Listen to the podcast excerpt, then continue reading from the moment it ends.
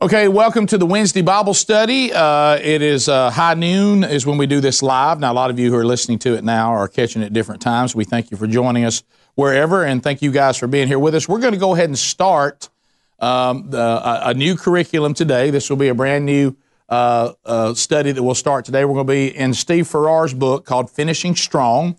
Uh, Steve Farrar has actually spoke uh, to our men, and one of our men's Man Church uh, a while back, and of course he was he's best known for uh, his first book, which was Point Man, which uh, every single young man should read. Uh, and of course, this one is another one in uh, his long list now of great books that he's put out, and it's a topic that we want to apply to our lives today, and we're going to spend the next several weeks on this topic. and if you want to get a copy of the book, that's fine. it's not required. remember, because keep in mind we've got um, you know, we're going to go through every chapter here and, and, you can take notes and pretty much get what the book is all about. But if you're somebody who likes to go ahead and read ahead or to read what we're doing as we go, uh, I know Amazon.com's got some back orders. I think some people had a hard time getting it, others didn't. Um, I know we had somebody went out and found it at the bookstore. Russ, didn't you find it at a bookstore? Yeah, so whatever, grab it and uh, and get yourself a copy, and it's always one to keep uh, anyway. So let's uh, let's open up with a word of prayer. Lord, thank you for today.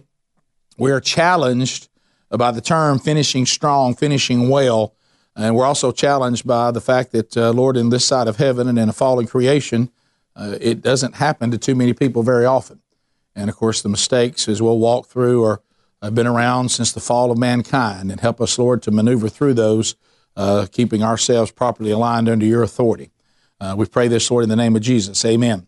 Uh, men of Shades that are here, Shades Mountain Baptist Church, or any of you guys who want to come uh, Sunday night uh, Patrick Nix will be speaking to us. There's no ticket you need or anything like that. It starts at six o'clock. They'll be tailgating, uh, probably starting about five, five fifteen. If you want to come cook out before we start, uh, and it'll be there at the conference center, five minutes from here at Shades Mountain Baptist Church. You're all welcome to join us. Okay, so chapter one of finishing strong with Steve Farrar.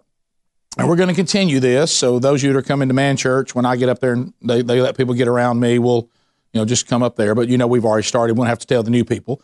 But let's be honest. If we look at our uh, uh, at our history, the new people don't last very long anyway.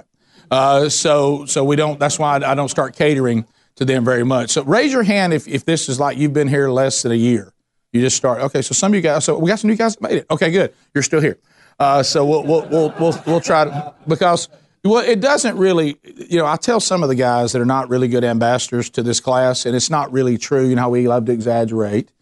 And I had one of the members of the class one time tell me, they said, Well, I had a guy from work I was trying to get to come, and, and he, he and I are in Sunday school together over the church, and, I, and he's not going to come. And I said, Well, what did you tell him? He said, Well, I tell him that Rick has a Bible study every Wednesday over at the studio, and we go in there, we sit down, he kicks us in the groin for an hour, then we leave. and, um, and I said, Well, no wonder he won't come. We can sell it better than that. And that's not accurate. But anyway, uh, but the conviction is the Word of God is, is always a, a conviction. So in chapter one, Steve Farrar talks about uh, that the, he, this number one out of ten. Uh, it, it, comes into play, and uh, he starts off the chapter with a, and, and of course, uh, uh, with a Jewish proverb that says, "Truth is heavy, so few men carry it. It's so heavy that so few men ever carry it. And you could probably think in your own mind, I don't know that we need Steve or studies to tell us, sadly, uh, that there's not a lot of men that, that finish strong. Uh, in the Bible, uh, outside of the Bible, and, and there's some that may surprise us a little bit as we go through. So he, he brings up the example of the 1994 NBA draft that had Grant Hill and Jason Kidd and Glenn Robinson. And he said, of course, Kidd and Grant, first time ever, we had co rookies of the year and Robinson uh, was a close second, and all three of them uh, impacted their team. All three of them did. And then he says, so there was also something that happened very similar uh, inside of ministry in 1945, and he said this was this was remarkable too. And, you know, in 1945. Uh, he said it was an unbelievable year for rookie evangelists. In that year, 27 year old Billy Graham uh, came storming out of seemingly nowhere uh, he also uh, was speaking to as many as 30,000 people a night. Uh, and uh, he also was hired as a full time evangelist for Youth for Christ. That, you know, that's where he started. And his reputation as a uniquely gifted preacher roared across the country. And uh, the rest, of course, as we know, is, is history. Uh, so we've all heard of Billy Graham. Hand. We all heard of Billy Graham? We all heard of Billy Graham. But also, have you ever heard of Chuck Templeton or Bron Clifford? No, I had never heard of them uh, until I started reading this. Uh, reading this, um, Templeton and Graham were friends. They both ministered for Youth for Christ. Both were extraordinary preachers, and I thought this was interesting. It said that in, in those early years, most observers would have probably put their money on Templeton becoming what Billy Graham become, not, became, not Billy Graham. And, and why? As a matter of fact, it says in 1946, the National Association of Evangelicals published an article on men who were best used of God in, in that organization's five year existence. The article highlighted the ministry of Chuck Templeton. Billy Graham was never mentioned. So they thought that Templeton would be the next Babe Ruth of evangelism. Now, Bron Clifford was another gifted 25 year old fireball in 45. Many believe that Clifford may have been the most gifted and powerful preacher the church had seen in centuries. In that same year, Clifford preached to an auditorium of thousands in Miami, Florida. People lined up 10 to 12 deep outside the auditorium trying to get in. Later that same year, when Clifford was preaching, in a chapel at Baylor University, the president ordered class bells turned off so that the young man could minister without interruption to the student body for two hours and 15 minutes. He kept the students on the edge of their seats as he preached on the subject Christ and the philosopher's stone.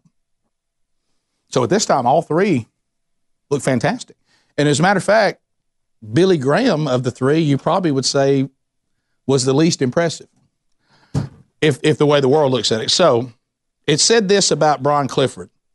At the age of 25, they believe that Bron Clifford touched, touched more lives, influenced more leaders, and set more attendance records than any other clergyman of his age in American history. National leaders vied for his attention. He was tall, he was handsome, he was intelligent, and eloquent, Hollywood invited him to audition for the part of Marcellus in the robe. It seemed he had everything.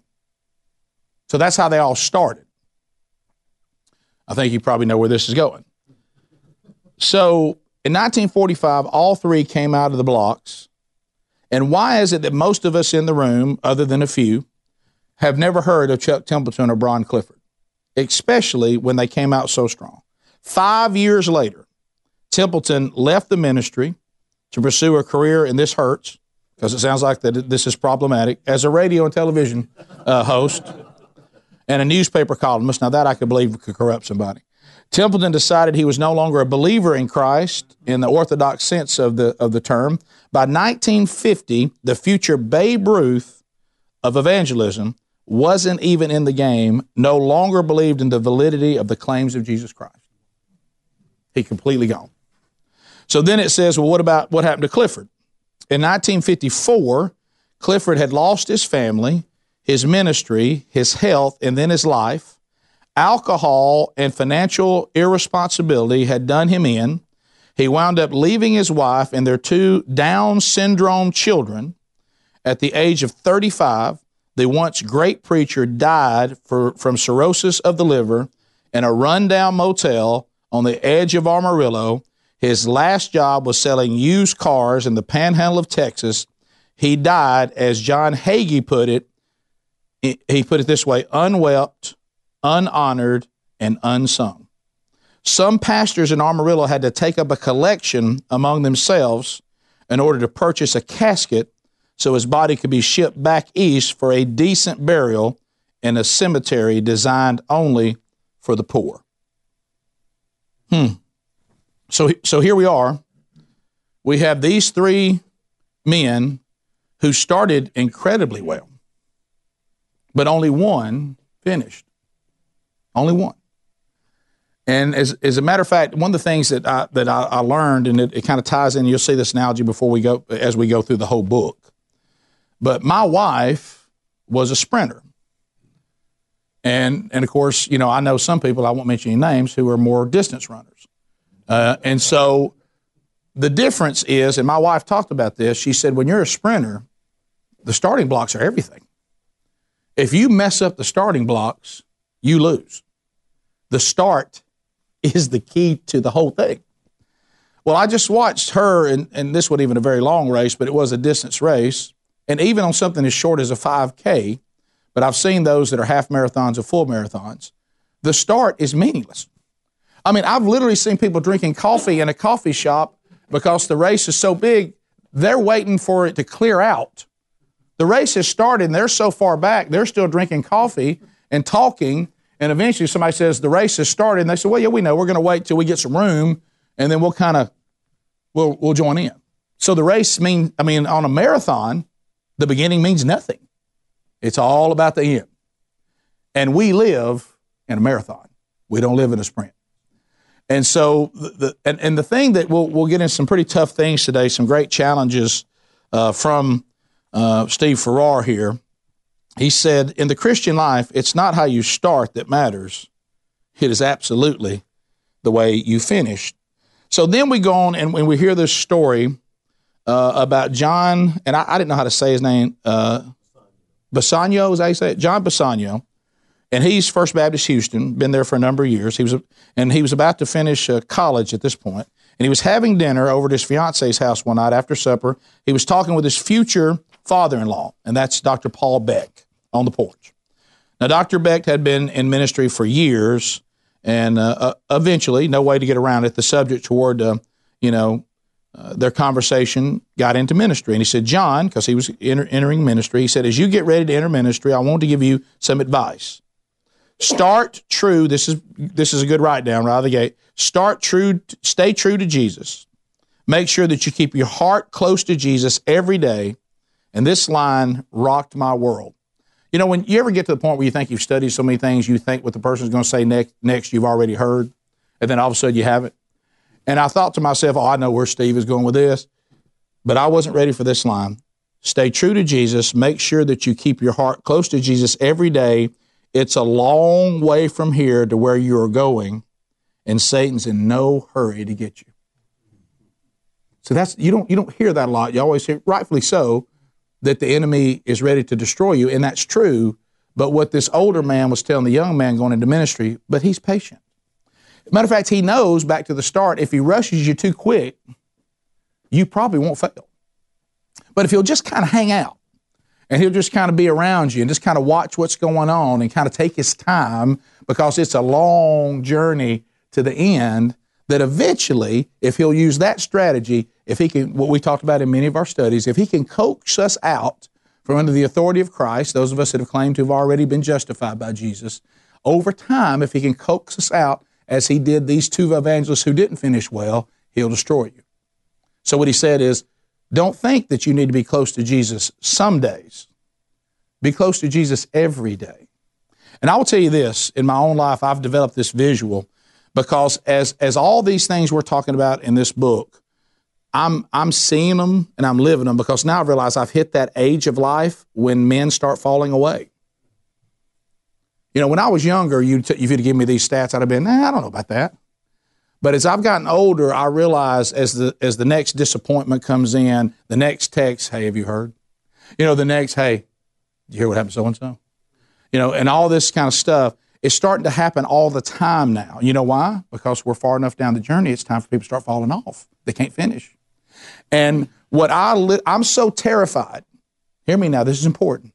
I'm so terrified of failing Christ and not finishing strong, that the vision in my head is this, because even though people I've had to talk to, because we need to keep a humility, even when somebody falls and you may not have yet, what I've told them over and over again, if I step out of the authority of Christ, I can do worse than you you are doing now or you have ever done. I'm capable of horrible things.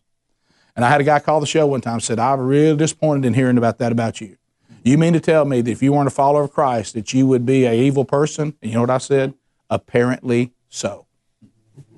All I have to do is look at my life outside the authority of Christ and to look at my life as I continue to grow in Christ, how pathetic I looked last year compared to this year because of the power of Christ. Not, not any kind of great self control on my part or this code of conduct that I am, I, I have willpower. It's just about Jesus is so powerful. If I'll cling to Him, He changes you.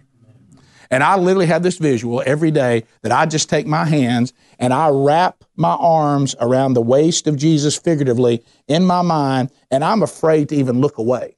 I want to hang on to him and just stare at him and say, if I cling to you, then you know what? I'm not going to fail because you don't fail. The only way I can fail is to leave you. So I'm, I make a commitment. Make a commitment like these. Like we have all these men that keep falling away and being unfaithful to their wives. And you have to be careful with this. But I really did. I said, Lord, I, I, I, I care about you so much that I don't embarrass you, that I don't shame you. And see, if I don't want to shame Jesus, and I won't shame Sherry. If I try to not shame Sherry and, and don't check in with Jesus, then you start justifying all kinds of things. Because human beings are so flawed, you can justify just about doing anything to any other human being. But what you can't justify is how you're going to betray Jesus after what he did for us on the cross. So if that's our focus, we're not going to betray him, then we find ourselves not betraying others that he's placed us with as well, who are trusting us. And and and I really think that that sin is so severe, like we talked about in the last chapter of James, that many times God has killed people within the church because of the damage they do.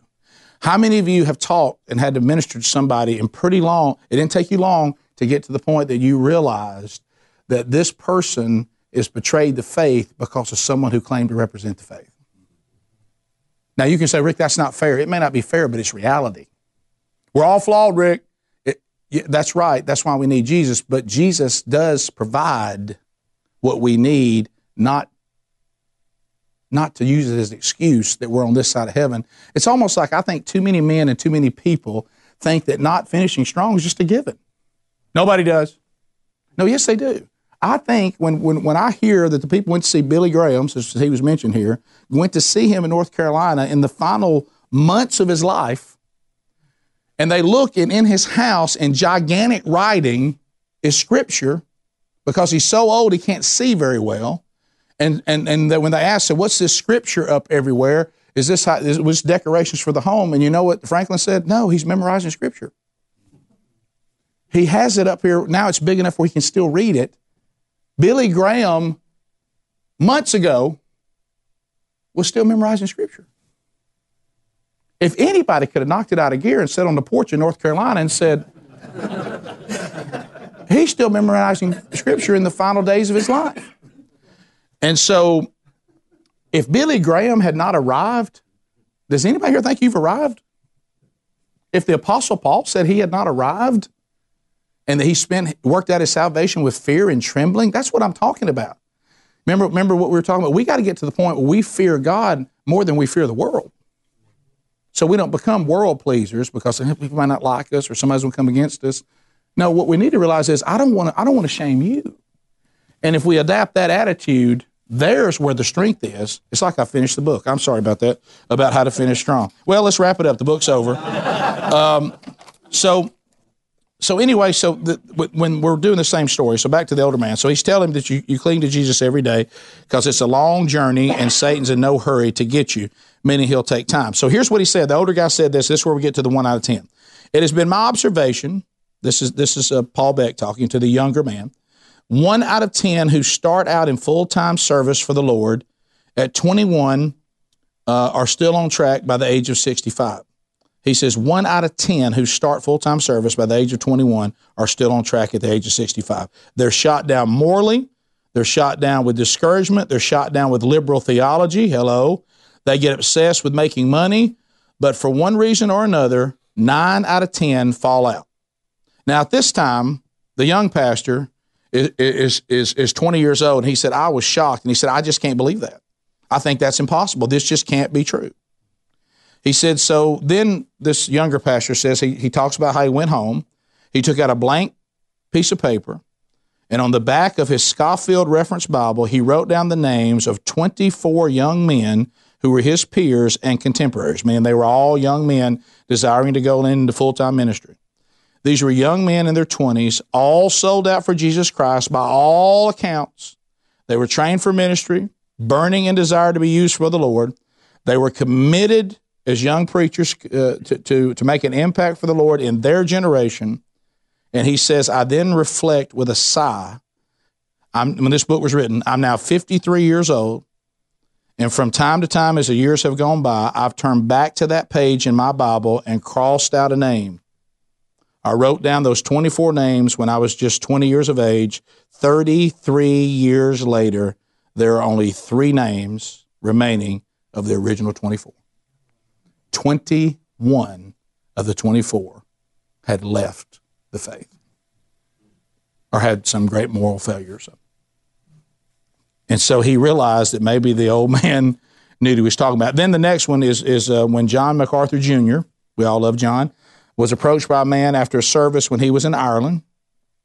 He said, Is your name Jack MacArthur? And the man said, Mark MacArthur said, Yes. He said, Your father came to Ireland over 30 years ago with two other men to hold a revival in Belfast and other parts of the country. I went to hear your father speak. And at that meeting, I received Jesus Christ. I dedicated my life to, to the ministry. I'm a pastor because the Lord used your father to minister to me. Would you please tell me, you know, how your dad's doing? When you see him, tell him you met me. And then MacArthur indicated that he would. And then the man asked another question What's your father doing now? And MacArthur, thankfully, told him that his father was still preaching and pastoring. Then the man said, Is he still faithful to the word? John MacArthur Jr. said, Yes, he is faithful and still standing. And then he said, Well, what happened to the other two men who were ministering in Ireland with your father? How are they doing? MacArthur replied, I'm sorry to report that one has denied the faith and the other died an alcoholic. There it is again. Three relatively young men, completely committed to Christ, make their way to Ireland to preach the gospel. They see God do great things, but 30 years later, when the dust had settled, only one out of three was still standing. These are staggering figures. And um, so when you think about that, I think you go back to what was what, what, Paul Beck said to the young pastor who was going on to do great things.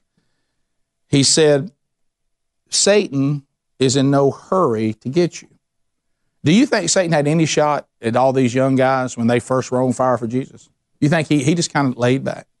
Notice what he's saying 33 years later, 30 years later.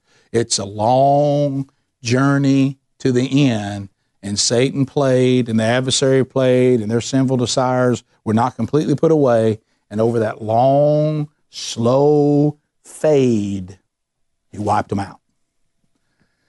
So Farrar goes on to, to talk about, you know, some, some other things that he, and, and I'm going to skip some of that just for what we have today about all these stories. But one of the things that, that I don't want you to get here today, and this is one of the things that's, that Farrar made clear, and everybody in this room needs to get this. He says, please don't hear these stories and think, well, these are all vocational ministry people. This doesn't apply to me. Well, these are guys that that's going to be their vocation. Well, it certainly may not be that your vocation is ministry, but the Bible says that every single person listening to this Bible study and in this room who claims the name of Jesus Christ and says, You've justified me, I'm now one of yours, every single person is in ministry, and there's nothing in Scripture that says part time. Completely, full time, all the time. And that is the point that he's, if you look at Ephesians 4, if you have something, write this down Ephesians 4, 11 and 12, one of the scriptures that's referenced. It's, and this is um, Paul writing to Ephesus, and he said, He gave the apostles, the prophets, the evangelists, the shepherds, and teachers to equip the saints for the work of the ministry for building up the body of Christ. Well, who are the saints? He says, Look, here's what I've set up in the church. i have got, apostles, I've got apostles, I got prophets, I got evangelists, I got shepherds, I got teachers. And what are they there to do? To equip the saints for the work of the ministry for building up the body of Christ. At our church, we have a phrase right now called live sent. You know what that means? The guys who are in vocational, women in vocational ministry, they're certainly going to answer to God, but they've been given to the body to get them ready to go out. And what does, what does Paul say? Into ministry full time. See, see, the biggest mistake we make and I remember having this mentality if I don't get a check for ministry, then I'm supposed to give money to those who are in ministry. And there's certainly nothing wrong with that, and there's a call to do that. But that does not mean that's your whole role. I provide the money for the ones who go out and advance the gospel. You certainly certainly should give what God tells you to give, and to the people that are in vocational ministry, certainly. However, that does not exempt us from the ministry He's given us as well beyond the giving. Where, wherever you are, you're, you're, you're in the marketplace. And we're there. So, so don't you, you think, well, this doesn't apply to me. These numbers won't apply. No, it applies to all of us. If we're serious about following Christ, we're in full time ministry. If we're a husband, we're in full time ministry. If you if you are a dad, you're in full time ministry. And and and he and this is what Farrar says. He says what the enemy wants you to think is that that's not true. The last thing Satan wants everybody in this room to realize is that we're a ministry. What he would prefer to make the army that he's fighting against smaller is for the majority of us to say, "Well, this is not us. We're not. We're not in ministry." But the Bible, completely in conflict with this, Colossians 3 23 and 24. I use this as a coach. I use this as a coach. I try to tell people that I'm coaching what we're doing here today is worship. And they're like, worship? And I say, yeah, I hope I can stick to that before this practice is over. But, but what, let me tell you why it's worship. You're going to do today something God's gifted you to do or, you, or you've been put here to do. To go out here and do this without excellence is sin. It's not about winning games. It's about you saying, God, I can mentally think, I can, I can physically move, and these gifts you've given me and the influence of sport has been given me. I'm going to come out here and do it the best I can do it. And if I don't do it for any other reason, I'm doing it to worship you. Because listen what, what Paul says in Colossians 3 23 and, 40, uh, 3 23 and 24. Whatever you do, work heartily as for the Lord and not for men. That's, that's big. You know, you can sit there and say, I don't like my boss. I don't like who's in charge. You know what the Bible says? Who cares? Let me tell you who you're working for. You're working for the Lord. Can you go to Him today and say, I did a good job? I represented you well because I love this. Don't even worry. You, you certainly want to be excellent. I just got through teaching this past weekend uh, Daniel in Babylon, and I love that, that the people who were going against him to try to find a way to get him in trouble with King Darius and, and six with the lions, they said, we can't just get him on the normal stuff because he has an excellent spirit. You know what they were saying? We can't get Daniel with a woman. He won't go there. We can't get Daniel on him stealing from the king. He won't do it. We can't get him on getting behind somebody's back and running them down to get them removed as a place of authority. He won't do that. And you know what somebody said? And I hope they say this about me. And I hope they say this about you. If you want to get Daniel, he's so excellent and above reproach, the only way you can get him and put him in a position that if he rejects God, he'll get in trouble. Now that he'll do. He will not reject God. We'll get him on that. And what they do? They set up a scenario where the only way Daniel could get in trouble was to be in conflict with God. And then Daniel said, Well, then I'll have to be in trouble with the king here on earth, not the king of kings. I love that the minute he got the document that had sealed his fate, said he went upstairs, he opened up his windows, he faced Jerusalem like he did three times a day every day, and he prayed out loud to the one and only living God, holding the document that was going to doom him for doing it. But up to that point, there was no way to get him because he wouldn't fall for the things everybody else falls for. The people who didn't even believe what he believed said he had an excellent spirit. King Darius, when you realize he's been trapped, is telling Daniel, Good luck in the lines. I hope the God that you continually serve and continually pray to, I hope he gives you a break. I hope he saves you. Darius didn't even believe at that point. You know what I love about that? Talking about us in the workplace? This is good. It hit me like a ton of bricks this weekend. God called the, the children of Israel to be his priesthood, to take Jesus, Messiah, to the world.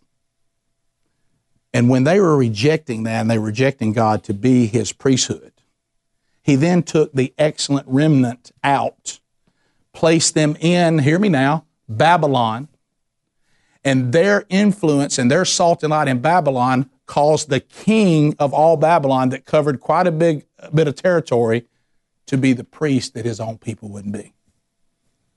Darius came back and said, I got a new document. We're all going to serve the God of Daniel. He couldn't get his own people to do it. So he took the remnant who was obedient to him, put them in Babylon to force Babylon to honor him. That's, that's our call. You don't think you're in Babylon? You're absolutely, in. you can USA, red, white, and blue all you want to. This is Babylon. You heard on Sanctity of Life Sunday, our pastor say, we get a new Congress, and the first thing they do in the very building that was attacked on 9 11, they take that building that we rebuilt, painted it pink. You think, well, good, that's for breast cancer research. Oh, no. They put it up there because they said, hey, good news, we're now going to make access to abortion and late term abortion more, more uh, uh, available than ever before. That's our first move as a new Congress, and we're going to smirk and smile, and we're going to sign it in the same building on the place where we were attacked on 9 11. You talk about a stiff necked people.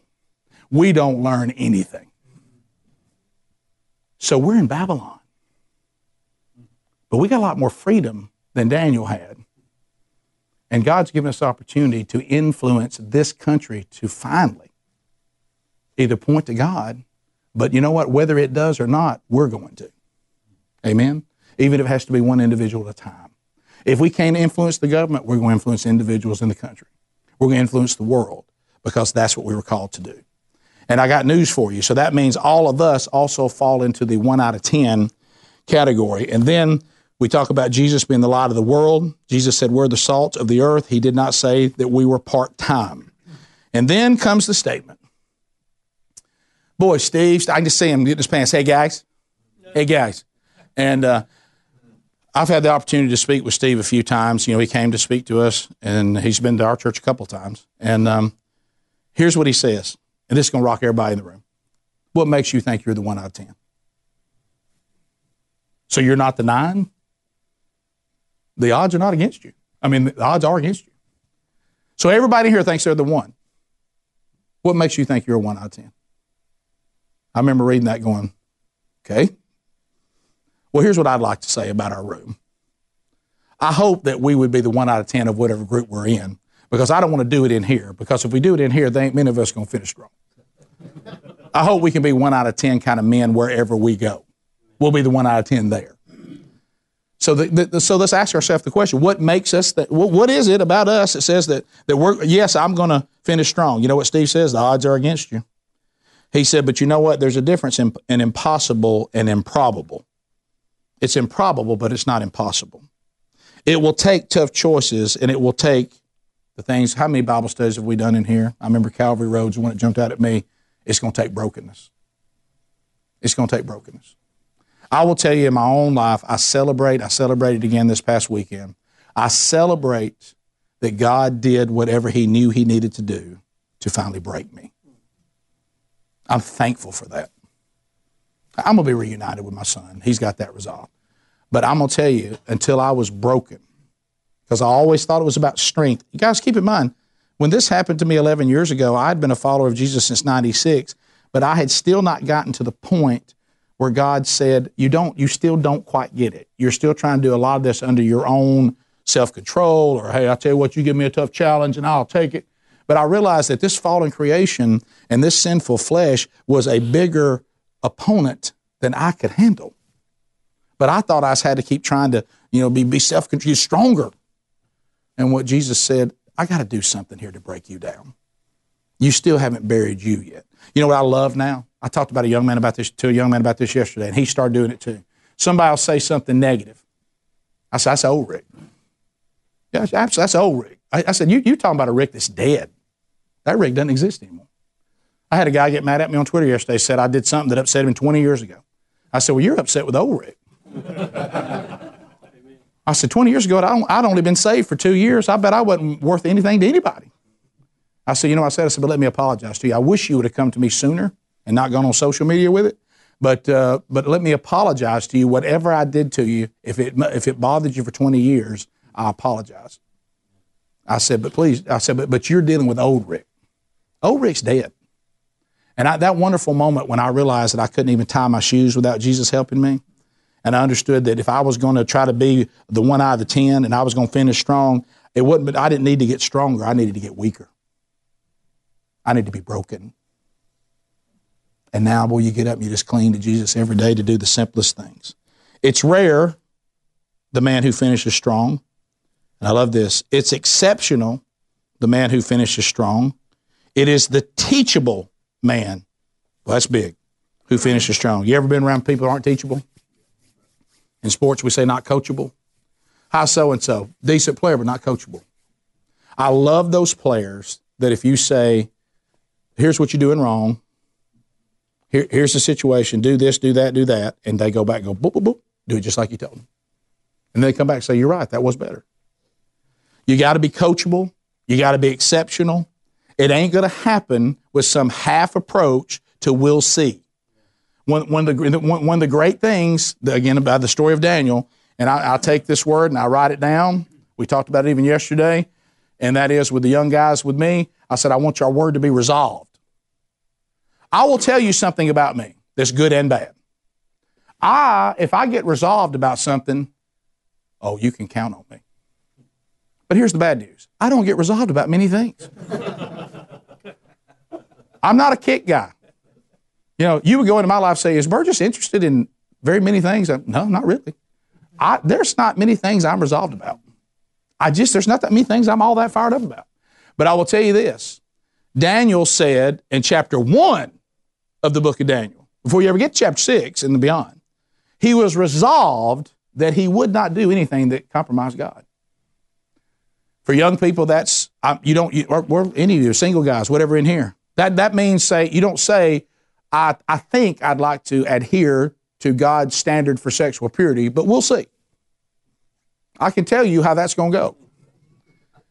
The men that I see, and it's interesting because I, I, have one that, that, that I love very much, and I've realized the reason why he doesn't struggle with it the way I did, he's already resolved. He's been resolved about it. I'm coming up with all these things, and he finally just kind of looked at me like, you know, I don't think like that. Oh, I wish I was you at your age. I'm resolved. Now, I'm smart. I'm not going to put myself, I'm not going to go out there and test God, you know, or say, let me see if I can get in the worst situation ever and see how it goes. Resolve means what? You don't put yourself in those situations. That's part of resolution. I already know what I will and won't do before I ever get in that situation. So you got you you got to be exceptional. You got to be teachable, and you got to understand that in order to do this, you're going to have to take, do some things that nobody else does. You know what you're going to have to take?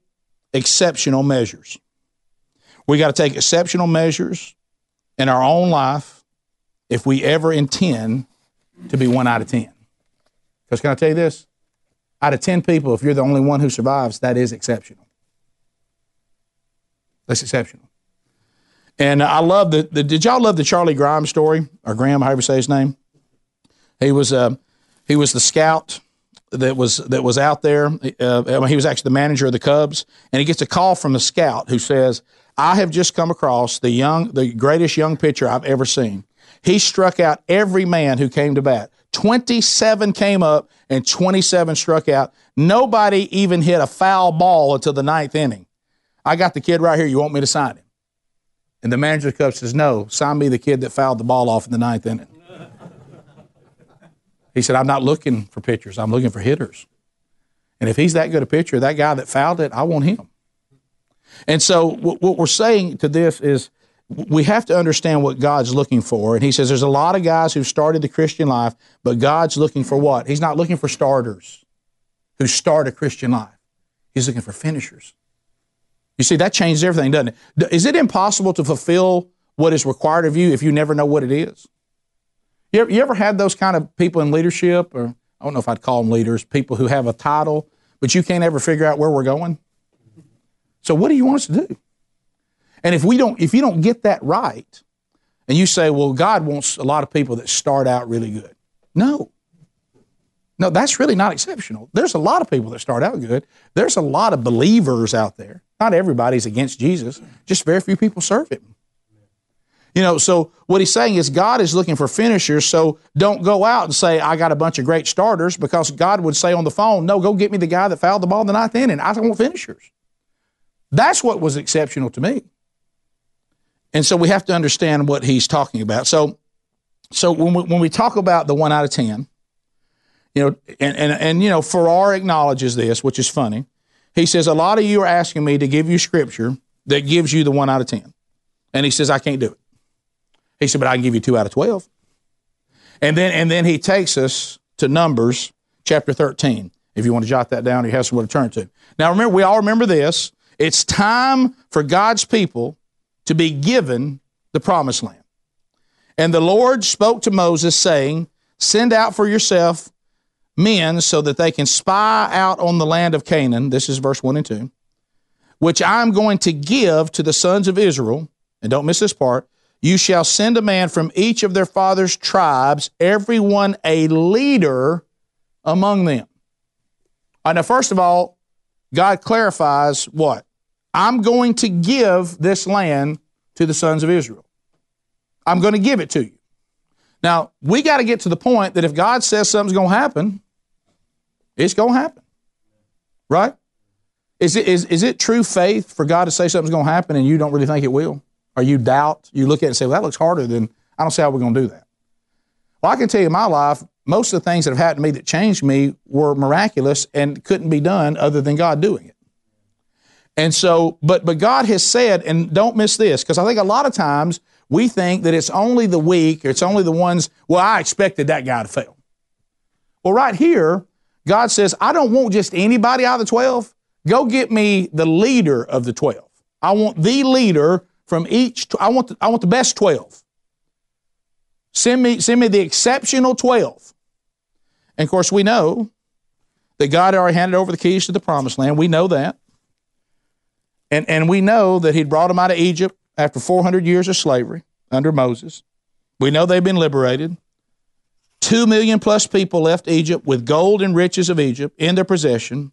And now they're poised to enter the rich and prosperous land that will be their new home given to by God. And they're instructed what? Moses, give me, give me the best of the best from each tribe. I want leaders. But then what happened? Ten of them said, I'm out. We can't take it. It's too, it's too big. I've seen these people. Only Joshua and only Caleb came back and said, We're in. So here's 12 of the best of God's people, and only two of them finished. And I love, I love the point that he makes. I, I don't know that I can say all these names right, but um, um, would, would, I thought Farrar made a good point. He said, Joshua and Caleb, and then he goes on to, to name the other 10. I'd never heard their names. He said, they all look good on the surface, but only God can see a man's heart. Endurance is the key. Endurance is the fruit of, a, of godly character. Long races don't require speed, they require grit, determination, and finishing power. And only Joshua and Caleb had that. And he says, You, he said, I love what he says right now. He said, I have a kid named Joshua that's playing in the pool with his friend down the street named Caleb. And he goes, I don't know anybody that is named uh, Shammua, Shaphat, Agal, uh, Gadel, Gaddi, Emil, Sethur, uh, Nahbi, Nahbi, uh, Gevel. He says, anybody use those names anymore? He says, you know why? Because they're shameful.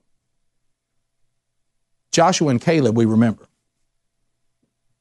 because they finished. They, they said, I'm in. And we know that God said, What? Of these 10, I'm going to wander y'all around. Out, we're going back out to the desert, and I'm going to weed out this doubt. I'm going to weed out these people. I'm not going to hold it against their children, but I'm going to weed them out. And then we're going to come back again, and we're going to start fresh. And guess who didn't get weeded out? Joshua and Caleb. And they came back and got the job done. I heard um, Danny preach on, the, on Caleb one time. When he came back, he was in his 80s and you know what he said? Give me the hardest, place, give me the hills. Let me go into the mountains and take on these Canaanites and the hardest place to remove them. He didn't come back and say, well, you know, I didn't, I didn't, I didn't turn on God. And I've wandered around out here for another 40 years and now 80 something years old. I, I was true the first time and by golly, give me the beach or something to take. At 80 something years, years old, he said, still here, give me the hardest job you got. Because you know why? God's going to go with me into those mountains. We're going to slaughter these people, even with an 80 something year old man leading them. Give me the hardest job because I won't fail. Not because who I am, because I believe God is who He says He is. You know, we've heard the David and Goliath analogy a zillion times. But the bottom line is this David didn't think he could beat Goliath. You think a, a, a young boy thinks he can beat a nine foot tall giant? He knew God could beat him. He was not a giant compared to God. He was just a giant compared to David and to these men, but not to God. To God, he was quite puny. And David said, God's going to hand him over to me because he's blaspheming his people. He trash talked him and said, God's going to kill you. And I'm going to cut your head off when he does. Which I don't know that that was necessary, but wow, uh, it really gets the point across, doesn't it? But here's the problem. What was wrong with the other 10? E. Stanley Jones said it. They were afraid. 10 guys saw all God had done and were afraid to take the land. E. Stanley Jones, fear is the sand in the machinery of life. They had sand in the machinery. I love that line. Ten leaders started but did not finish. A whole generation perished because of those 10 men and their inability to finish. Hey, guys, it's going to affect more than you if you can't finish. It's going to affect a lot of people. Think about that. Think of how much damage, like I've said before, we, we go over and over and over again with the studies of the power, the influence of the males in the house, in society, in the church. But we cannot forget, you can take that and flip it. Negative impact by men. Do I, I don't have to sell you on this, do I? How many more communities you got to go to? How many more places you got to go? How many more churches you got to see turn upside down? And every single time, you know what you find? The men turned. They either were apathetic, they didn't care, or they were evil and lost. And I got news for you, and this is not going to be popular, so that's why you can email speedy at rickandbubba.com. Listen, this is, and I, look, men and women are equal. Please don't hear any other thing. I, I praise God for my great mama, and mamas have done a million great things, and women in the church do a million great things. The women in the Church of Acts did great things. But I will tell you this when you know that on death row right now, that 94% of the men on death row either hate their father, don't know their father, or, or, they, or they have rejected their father, all of them have mamas. And many of them mamas who love them dearly but they couldn't overcome the insult of the man who abandoned them. Couldn't do it. Like Sherry said in, in chapter 4. My pastor's trying to help me. My friends are trying to help me. Our family's trying to help me. But we all know one thing ain't nobody here can replace my husband. And nobody here can replace the children's father. So we'll wait on him. Nobody can replace you. Nobody. And that's what we discovered. So we must endure. If you have the book of Hebrews, let's look at it real quick. Hebrews chapter 12, 1 and 2. And we're getting close, and we'll wrap up for the day. Therefore, since we are surrounded by such a great cloud of witnesses, let us also lay aside every weight and sin which clings so closely, and let us run with endurance the race that is set before us. Look at this. What's the key? Who are we looking at? Looking to Jesus, the founder and perfecter of our faith who for the joy that was set before him endured the cross, despising the shame, and is seated at the right hand of the throne of God. Hey, it's been set before us. And what does it say we got to do? We got to finish. We got to finish what's set before us. Now, I want to take this on. I've been this guy. Some of you are saying, Rick, I'm all in. I hear this. I appreciate that. This is all nice. I know endurance is the fruit of godly character. I'm buying into all this. I got one problem. You don't know what I've already done. You don't know what I've already done. Hey, I can relate to that. Some of you know some of what I've already done, but you don't know all of it. Very few people know all of it. Let me tell you this it's bad. It's really, really bad. But it's redeemed and it's defeated and it's done. But here's the thing if you're thinking that, it's never too late as long as you're breathing. Let me tell you when it's too late if you're already dead. Then we can't do anything about it. It's not too late to confess your sin to the Lord in genuine repentance and receive His forgiveness. You have time to make up ground. I love when he said this look in the Bible at some of the people who finished strong. It does not mean finishing unblemished. Does, finishing strong doesn't mean to finish perfect. That would be impossible. You ever see anybody get to the end of a long race? They look really bad. I remember the first time I went to my with my wife. She was running a half marathon, and the marathon people were in there. And some of those people, I thought, should somebody help them? I mean, they're coming to the line. I mean, like, I mean, that, uh, at one time I looked at him. I said, "That looks like is that what zombies look like?" I mean, I said, "So that guy's going to die. That guy's not going to make it." And they're bleeding, and their their their knees are bleeding, and their feet are bleeding. And he says, "So we're not going to get at the end and be with no blemishes." And we're not going to have, it's not, we don't get to the end and not have a setback that we got to overcome, or even we might drop off and have to get back up. He said, that's not what I'm talking about. He said, you look at the Bible, some who finished strong were sexually immoral at one time, some were late to surrender to the Lord, some had midlife crises, crises that were filled with utter failures. He said, many of those who finished strong were bitter and frustrated by the issues they created in their own life. Um, you know what I say every day? You know, my biggest obstacle is me. And how many times have you gotten in a situation said, ain't nobody got me in this situation but me? You know what? You're, we're not alone. There's great people in the Bible that finished strong that there were times in their life going, I've created a mess. But they were able to overcome it because of, because of Jesus, not because of anything they were able to do. And he said, here's another one. Many who finished strong, their lives had major personal failures and major setbacks.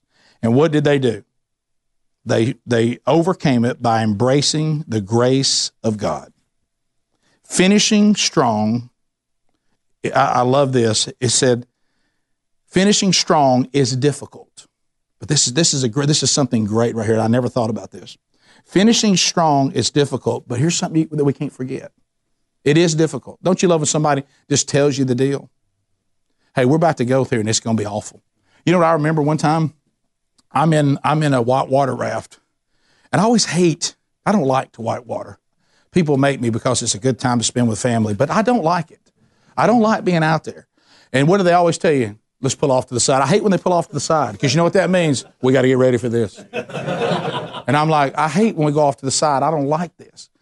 So I remember in the front because the Burgesses have to be up front. So we're up front, and I'm on I'm on the right of the boat, and Brooks is on the left. And he says, I want to talk to the Burgesses in the front of the boat. We're about to go through the, rough, the roughest rapid of the day. And none of us in this boat want y'all to put us in the water. And I thought, how did I become the guide?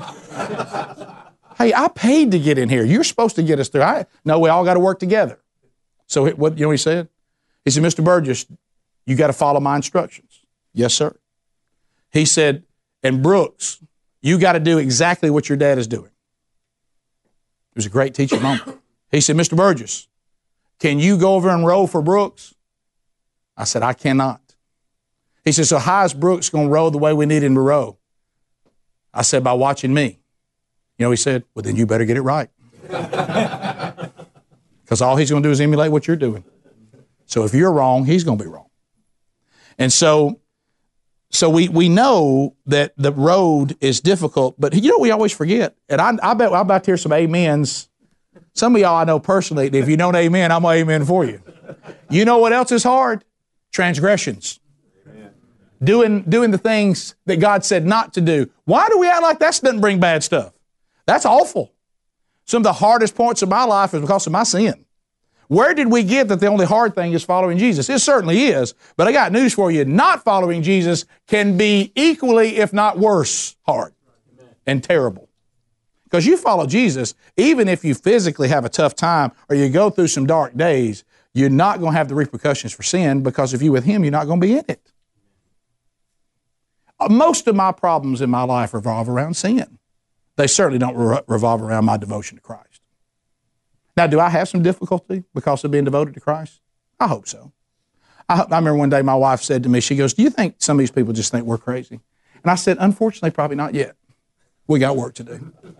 But I hope to get to the point where everybody thinks we are raving lunatics when it comes to our, devo- our devotion to Jesus. I think we're still too normal. I think we're still too normal. Let's keep working to where we're unrecognizable. And people see Jesus and think, you know what, that's crazy. But what are they doing so peaceful and so calm in the midst of such tragedy? Because we're clinging to Jesus. We're clinging to Jesus. So we'll close on this. Um, he, he, he talks about this rowboat. And if you have the book, you, I know some of you don't have this picture. This was the picture that, that, um, that Steve has on the front of mine. And that's one of those rowboats. Now, I've noticed it's not on all of them, but it's on the one I have. Yeah, so yours is a little different than mine. See, this is a rowboat. And he said, I use this analogy because how many of you have ever seen rowers before? You ever seen these people row? You ever done it? I, I have never done it. You know, like I said, I don't even like being in that raft. I ain't getting in one of these. So anyway, but have you ever noticed their back is, is facing what? the finish line. They can't see it. So the person that makes sure they know where the finish line is is the guy sitting there with that, that little that little megaphone. That's right. So they're back. They don't know where the finish is, but he does. He can see it. He says, "See, we're rowing, and Jesus has got the megaphone, and we just row, and we just row." And he says, "So, so Jesus sees the finish line. He sees it, and he says, so when you're in the boat and you're rowing through life, don't fix your eyes on where we're going. Just fix your eyes on Jesus." And then he has the megaphone, and he says, Go left, go right, row harder, don't row so hard, slow down. They're gaining on us. Push to the finish. Watch out. There's an obstruction. Move the boat this way. See, Jesus, we, we just got to look, we, we got to fix our eyes on Jesus, not the finish line. And I think sometimes, you know, the, the, one of the worst things when you see the finish line too quick, you start what? You know, some people push on to the end, but if I see the finish line, I think, thank the Lord, this is almost over. You know? And so we're going to be rowing as hard as we can row, totally committed to the voice of Jesus and our eyes fixed, fixed on Him. And as long as our eyes are fixed on Him, we will finish strong. Let's pray. Lord, thank you for today. Thank you for all that you've taught us and will continue to teach us as this study goes forward. I just thank you for Steve Farrar and his obedience to you, Lord. I really do. And and Lord, I I thank you for him reminding us that you know this one out of ten thing is not some you know toxic masculine or if you're a woman listen to this, that somehow there's something so wonderful about me that I can be one out of ten. No. The only hope for any man or any woman to be one of the one out of ten totally lies in our devotion to Jesus. Only He makes anybody exceptional because of who He is. And I pray, Lord, that our devotion to you, if, if it has anything that needs to be corrected, that we'll correct that and we'll be committed that with you guiding us to the finish line, we'll blow through the tape. In the name of Jesus, we pray. Amen. Amen. All right, guys, thank you very much. We'll talk to you next week.